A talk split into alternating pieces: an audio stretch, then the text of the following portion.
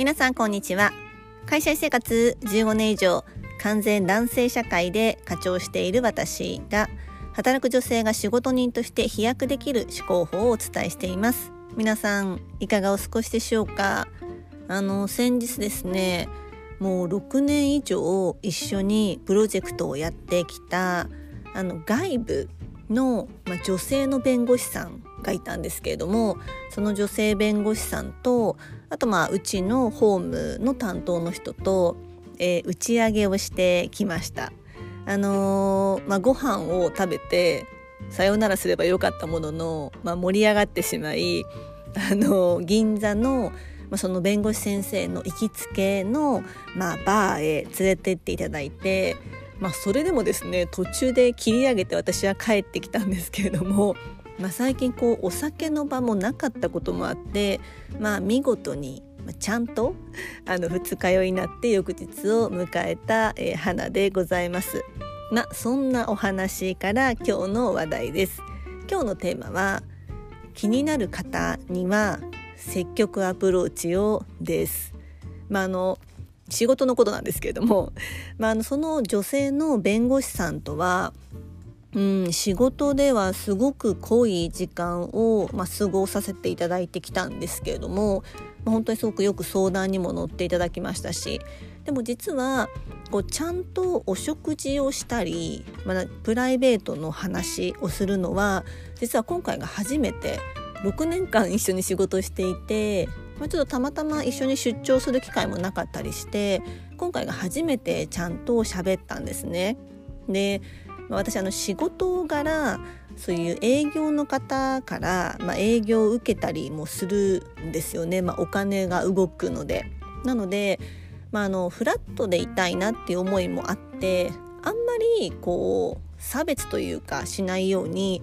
自社以外の人たちと、まあ、飲みに行ったりご飯を食べに行ったりって実はあんまり、まあ、しないようにしてきたんですね。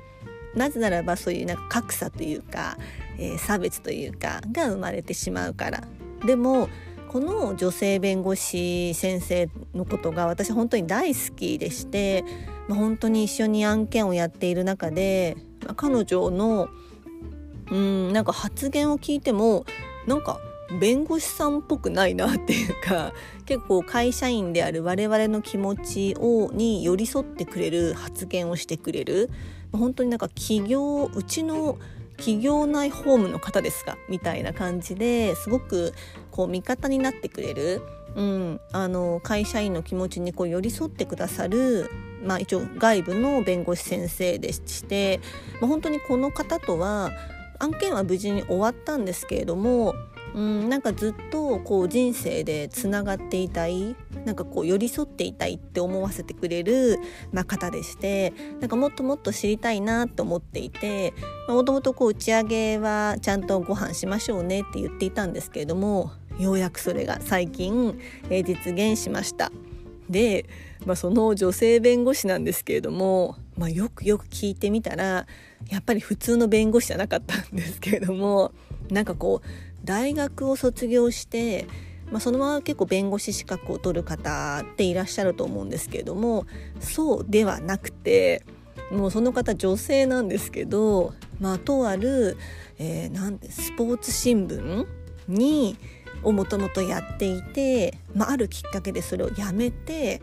働いてから弁護士資格を取りに行ったっていうもうつわものだったんですね。いややっぱりそうですか。となんかちょっと普通の普通のって大変ですね。なんかこう、うん、よく触れ合う弁護士先生だと違うななんか異質感を感じたんですけれどもああやっぱりそうですかっていう話をしていました。で私そういう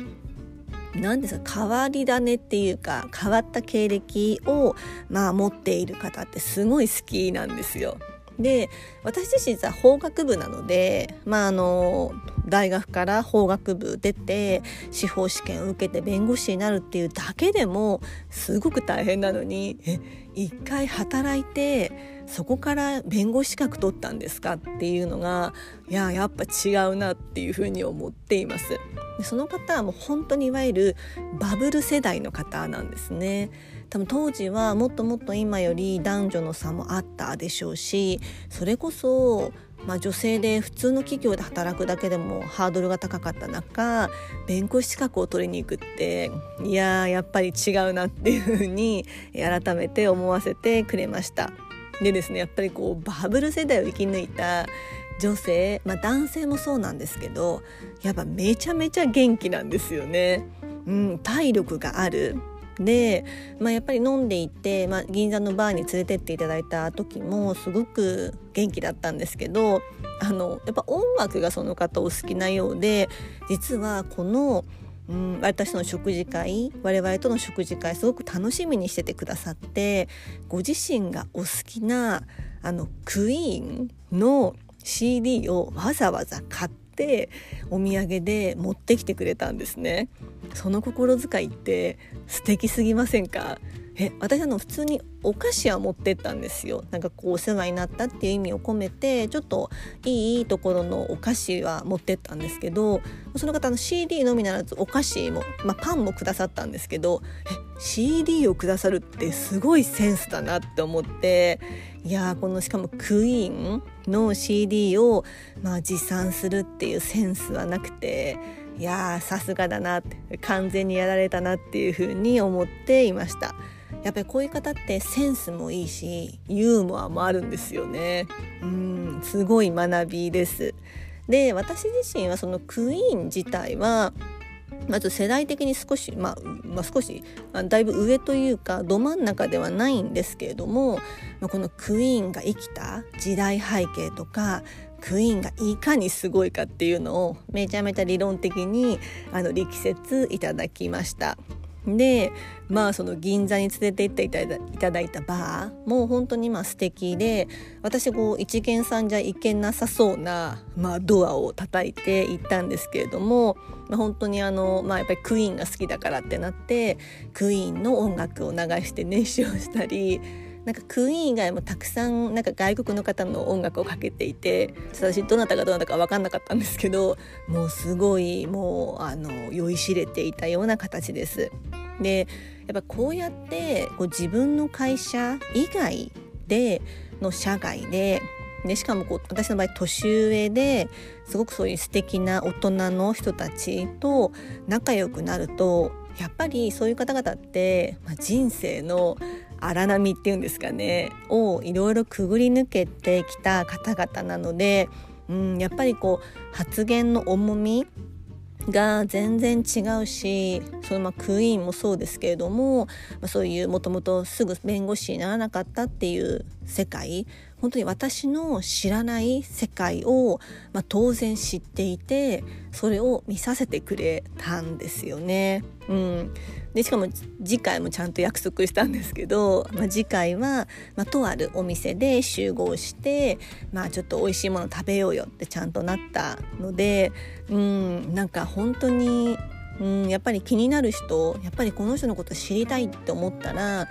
自社でなくても全然こう積極的に声をかけるって大事だなっていうふうに思いました。でなので是非ですねこう社内のみならず社外の人でもこうやって一緒にこうご飯食べてみたいなとか飲んでみたいなとか、まあ、あのお話聞きたいなでも全然いいんですけれども会社は全然関係なくて、まあ、プライベートでっていうことで是非こう声をかけてみるっていうことをしてみてほしいなっていうふうに思いました。でやっぱりこう年下の人からやっぱり声をかけられると、まあ、私もあるんですけれども、まあ、心が広ければ広い人ほどうんその年下からの方々のからのお誘いはすごく嬉しいと思うんですよね。なのでぜひもうちょっと年下の方に声をかけるのも全然いいんですけれども自分が気になる方に対してはぜひこう積極的に声をかけてほしいなっていうふうに、うん、改めて思いました。本当にすごく、まあ、あの二日酔いにはなりましたけれどもすごくいい時間を過ごせたな。でこれからもその先生とはあの会社とか関係なく、うん、なんか付き合っていきたいなっていうふうに本当に思わせてくれた夜でした。いかがだったでしょうか？今日のテーマは気になる年上の方には積極アプローチをです。今日も最後までお聴きいただきありがとうございました。皆様素敵な一日をお過ごしくださいませ。